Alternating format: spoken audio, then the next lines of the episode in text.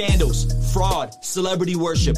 Based on those three things, you would not think I was talking about churches. Christianity, especially in the West, has more than enough things to critique. And quite frankly, if you hop on any social media app, you will find more than a plethora of people exposing the church. The toxicity of purity culture, Christians being pro birth and not pro life, the church being repressive and destructive to your mental health, being more consumed with politics and power than helping the poor. And today, I'm facing it head on, and we need to talk about it. Ruslan. Christianity is toxic. Christianity does more harm than good.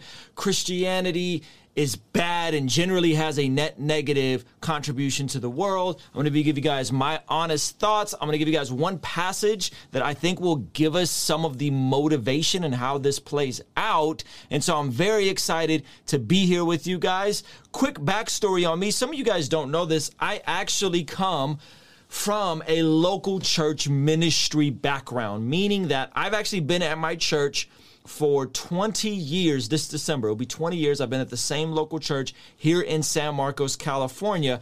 And in the year 2013, me and my family actually went full time and went on staff at the church. We had spent a couple years paying off our debt, about a year and a half paying off our debt, and then we transitioned. We were able to go into ministry full time. I was the creative media director at my church. I also was on the sermon preaching team, and so that allowed me to communicate from a Sunday morning platform about six to eight times a year is usually all the Sundays that like the other pastor didn't want to preach. I would get those leftover bones, but I was excited because I was in my early 30s at the time and I was down. Like, hey man, I'll I'll I'll, I'll preach whenever I can preach. So this was a period that I was on staff for about two years. It wasn't perfect. Honestly, it was hard, but it taught me a lot of grit. It taught me a lot of resilience. It gave me the actual skills you guys see me doing this live stream with. It gave me those skills to learn about video switches, learn about live streaming, because ultimately I was the media guy overseeing the Sunday morning live stream. Why am I telling you guys all this? Well, had our first baby in 2014. My son Levi was born in 2014. 2015, we transitioned off staff because we felt like God was leading us to go into the marketplace and to be full time musicians and run a business. That's what I did from 2015.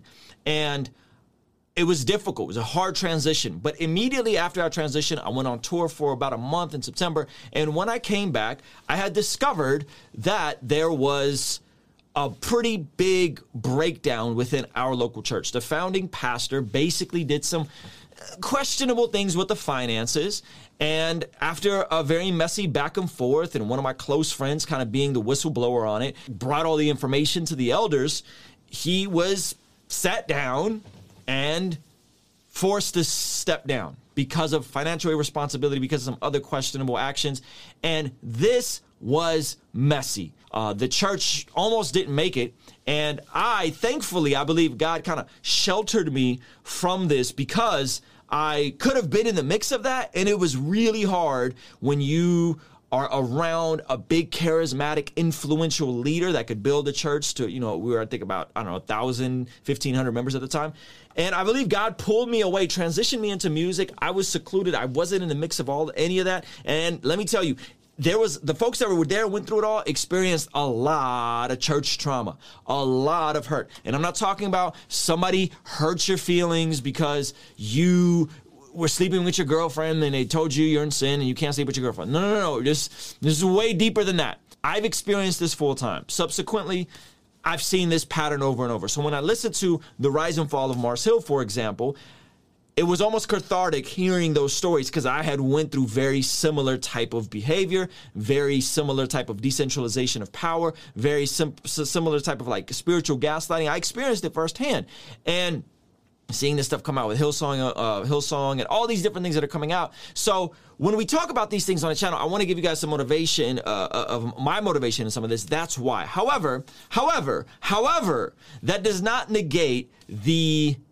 ridiculous critique that I'm seeing float all over social media that Christianity is somehow toxic, that it is unhelpful, that it is oppressive to women, the patriarchy, and the caricatures of Christianity that I think a lot of that stuff is absolutely not accurate to reality. They're claims and they're not reflective of reality. Here is why there's a false caricature around Christianity. It's because almost anyone that claims the title Christian just gets acknowledged as a Christian. It's not measured by church attendance. It's not measured by reading your Bible. It's not measured by any other thing except someone self identifying as a Christian to the point where I started seeing things floating on the internet saying, oh, well, you know, uh, Vladimir, Vladimir Putin, he's an Orthodox uh, Russian Christian, and you know this is just this is the overflow of Christianity. Christianity is just toxic, and it has a su- supremacy component to it, and that's what we're seeing manifested when you see guys like Putin, other dictators doing well. It's, it's, it's all Christianity's fault. And I want to make it very clear that though I have tons of critique with the modern Western evangelical institution, especially with some of the megachurch type of culture, the celebrity culture that we're seeing, though I have that, let me make it very clear. That is not indicative of the average Christian who reads their Bible, attends a local church, is active, is faithful, and is growing in their relationship with Jesus. There's a caricature of this nonsense, and then there's people actually on the ground living this up. I wanted to highlight something I came across uh, about a week or two ago. Some of you guys sent this to me, and I thought it was really good. There's a pastor out of Dallas named Josh Howerton that put together this fire Twitter thread that of a lot of stuff based on the statistics and is manifested. Now, I'm going to get into some of the historical sides of Christianity. I'm going to get into a passage that kind of drives all this, but is driven by the actual raw number, not of people that claim the title Christian, because that's cultural Christianity. That's, I was born in the Bible Belt, therefore I'm a Christian. I was born of this ethnicity, therefore I'm a Christian. I was born of this ethnicity, therefore I'm a Catholic. I'm not talking about that. I'm talking about people who are active in church, living out Christian values. So I want to show this to you. This may shock you. Check out this thread. And he's using studies to back this up. And there's other people that have promoted of things. So here are some of the nonsensical critiques of Christianity that when you peel away at the layers and the actual math are just not true. Here's one. Evangelicals aren't really pro life, they're just pro birth. They don't care about babies after they're born. The data actually shows conservative Christians adopt more children than any other population segment, more than doubling the norm. Okay? So pr- practicing Christians, practi- practicing Christians are, are 5% versus all US households are 2%. Okay, so here is something that came, and the source for this is the Barna Research 2013 report. Okay, now I think maybe we need to be more distinguished in what is a practicing Christian. Again, there's that side of it, and also being more uh, clear with our communication of our values and how this is a historical value going all the way back to Christians early in the church caring for babies and out, left to die out in Rome. Okay, so this is something that, that, that we have a historical connection and a scriptural connection to that I'm going to get to in a second. Okay, here's another one. The church is sexually repressive and anti-sex purity culture. Now I have gripes with purity culture. I have gripes with purity culture, but but not everybody who's a Christian jumped into purity culture. I told the story on here with me and my wife early on when we started dating. And the book I Kissed Dating was uh, floating around by the guy who kissed Christianity goodbye. Okay, so he kissed dating goodbye, then he kissed Christianity goodbye. And guess what? We didn't like that book. We we like was like, yo, this is trash openly. As like young 19 year olds like this is this is trash. We knew enough. And there was a book that came out as a response called boundaries in dating that we actually followed and it set us up to have a, a, solid healthy dating relationship courtship. Then we got engaged then we got married and we've been married 14 years together almost 18 years. Data. This is the facts. Data. Church going conservative christians are in a category with the most fulfilling sex lives. Hmm.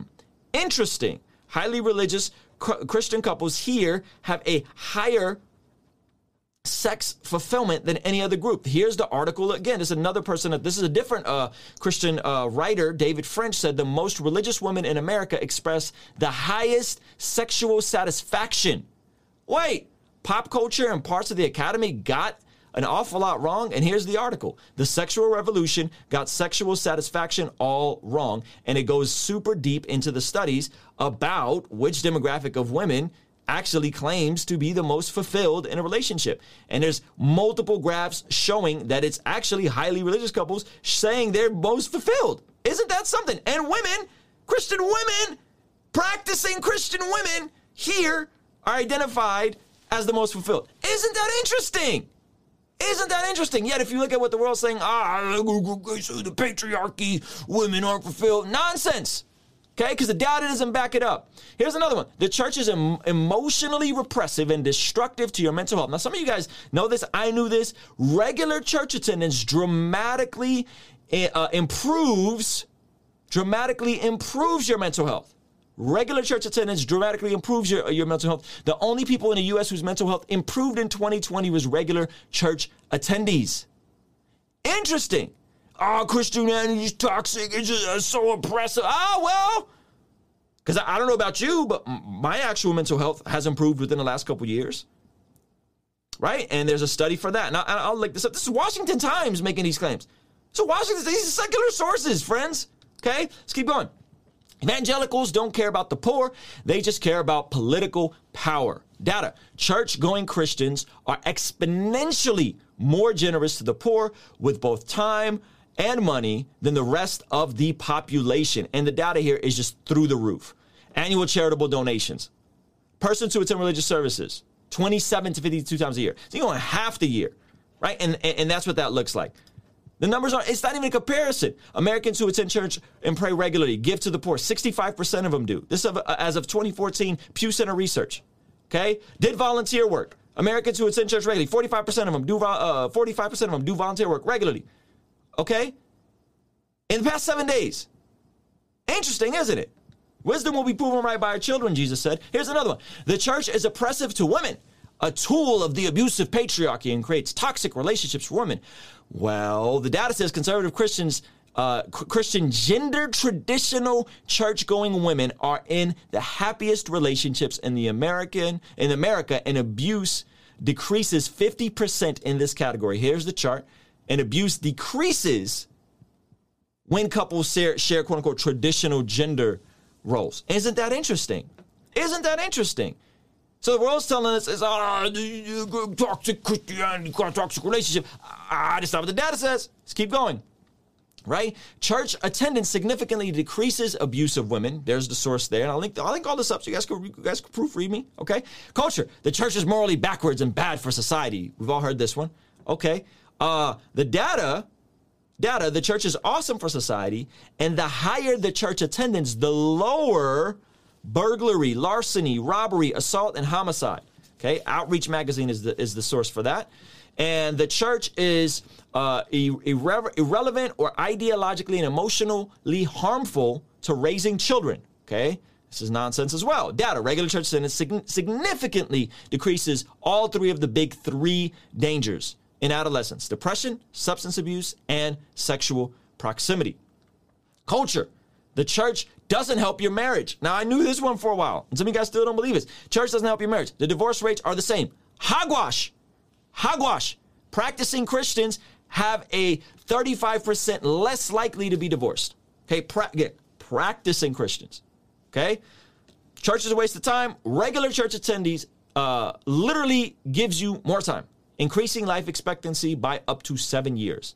Okay? So there's the, the the nonsensical narrative and then there's reality. And so this these allegations that christianity is toxic christianity is well first you got to describe what you mean by christianity okay? Is it just somebody that just throws their hands up and says they're christian say they said a prayer once upon a time or is it somebody that's practicing active in church reading their bible in a small community right there's a, there's a huge distinction there. And two, I'm going to give you guys the motivation for this, which is James. One of the motivations. There's tons of motivation for this. Check out check out James chapter one. James. Uh, many believe this is the brother of Jesus who wrote this letter, and he says in uh, chapter one, verse twenty-two, he says, "But be doers of the word and not hearers." Only deceiving yourselves. For if anyone is a hearer of the word and not a doer, he is like a man who looks intently at his natural face in a mirror, for he looks at himself and goes away and at once forgets what he was like. James is telling you to be doers of the word, not just hearers of the word. Jesus said, If you love me, you will keep my commands, right? But the one who looks into the perfect law, the law of liberty, isn't that beautiful? The law of liberty. The law gives you liberty, the law gives you parameters to flourish right? The law is a law of liberty and perseveres, being no hearers, being no no hearers who forgets, but a doer who acts, he will be blessed in his doing. If anyone thinks he is religious, listen up. If anyone thinks he is religious and does not brittle his tongue, but deceives his heart, this person's religion is worthless. And here it is. Religion that is pure and undefiled before God the Father is this to visit orphans and widows in their affliction and to keep oneself unstained from the world. Okay? So it's to care for the widows and the orphans and to remain unstained from the world system in our pursuit. One of Jesus's last addresses to his disciples. Okay. His last sermon was actually in Matthew chapter 23. And then he starts addressing his disciples in Matthew chapter 24 and chapter 25 before he goes to the cross. They're asking him about the last days and he's giving you all the warning signs. It's all the scary Armageddon stuff, right? Chapter 24, that's where all that stuff is. And then chapter 25, he starts telling you how to be prepared for the last days. And he goes into the parable of the foolish and the wise virgins. Then he goes into the parable of the talents, which is all about being faithful with your time, talent, and treasure. And then it goes right into not a parable, but a story about the least of these. He says, Hey, many will come to me on the last day, and, and, and, I'll tell them, You cared for me. When I was hungry, you fed me. When I was naked, you clothed me. When I was in jail, you visited me. All, and you did all these things for me. And I'll say, When did we do these things for you? And he says, What you did to the least of these, the orphans, the widows, you've done unto me right? And so what's what's the what's the point? What's the point? For those of us that are in Christ Jesus, we are driven by a glory and a purpose much bigger than ours. Everything we're doing, we're called to do onto the glory of God. Amen. So when you're doing things onto the glory of God, it's not just about you. That means the motivation is deeper. And so what we're doing is we're looking to live our lives onto and, and for, uh, from, from a place of doxology, not from a place of trying to prove your salvation through works, but from a place of God's been so good to me. He's transformed me so well from the inside out because of the blood of Jesus that I, I, I the least I could do is live onto the glory of God in every area of my lives. And that is why the, the born again Christian life should look different than the world's. And it should be a life of service and it should be a life of selflessness and it should be a life of sacrifice. And when you examine people who practice Christianity, it is by far dramatically different than people who are in the world across every single measure, measurable metric, as we pointed out in the studies earlier in this video. And so the question is, is Christianity toxic? No, friends. Historical Christianity has contributed more good to the world than anything else under the sun. And to, to, to dismiss miss that would just be eh, this not only disingenuous but ignorant of just basic history. Furthermore, what we've seen in the toxic things done in the name of Jesus, I would say wasn't really Christianity. It was churchianity. It was people that were just following orders. It was people that were more conformed to a culture and an ethnic identity of being a Christian and less actually being practicing followers of Jesus, disciples of Jesus. Friends, that is not Christianity. So don't use a broad stroke to lump everybody in in something that it's not right? Christianity, the, the, the, global Christianity, when you take what we believe here, most of us who are watching this are probably Protestant. Maybe some of you guys are Catholic. But if you compare what we believe here, the essentials that we believe here about God, the nature of God, the glory of God, the, the, the nature of, of the Trinity, all these different things, where we take those things and we examine them against someone that may even have a different canon. Like I grew up Armenian Orthodox. There's a different canon there. But the essentials of the faith are the same. The, the, the first creed, the identity of Jesus, the, the, what is salvation? What is the reason for the cross? What is God's design for marriage?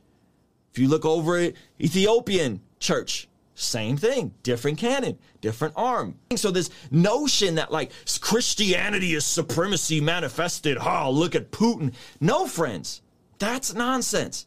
Because there's tons of places all over the world where people practice Christianity and they love Jesus and they live more fulfilling, flourishing lives, even though they may not be more comfortable lives.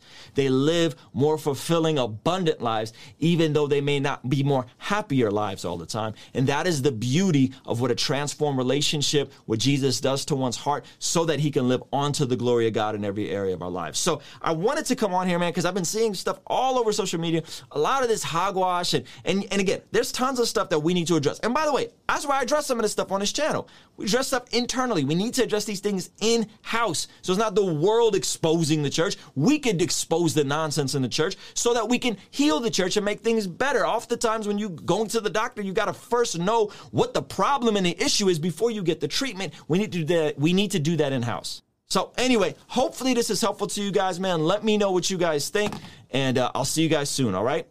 Kingstream Entertainment. Ruslan. Thank you so much for making it to the end of the video. Be sure to check out some of the links in the description, including a free How to Study the Bible course and a free Master My Habits course that I put together with my Christian therapist, Dr. Rudy.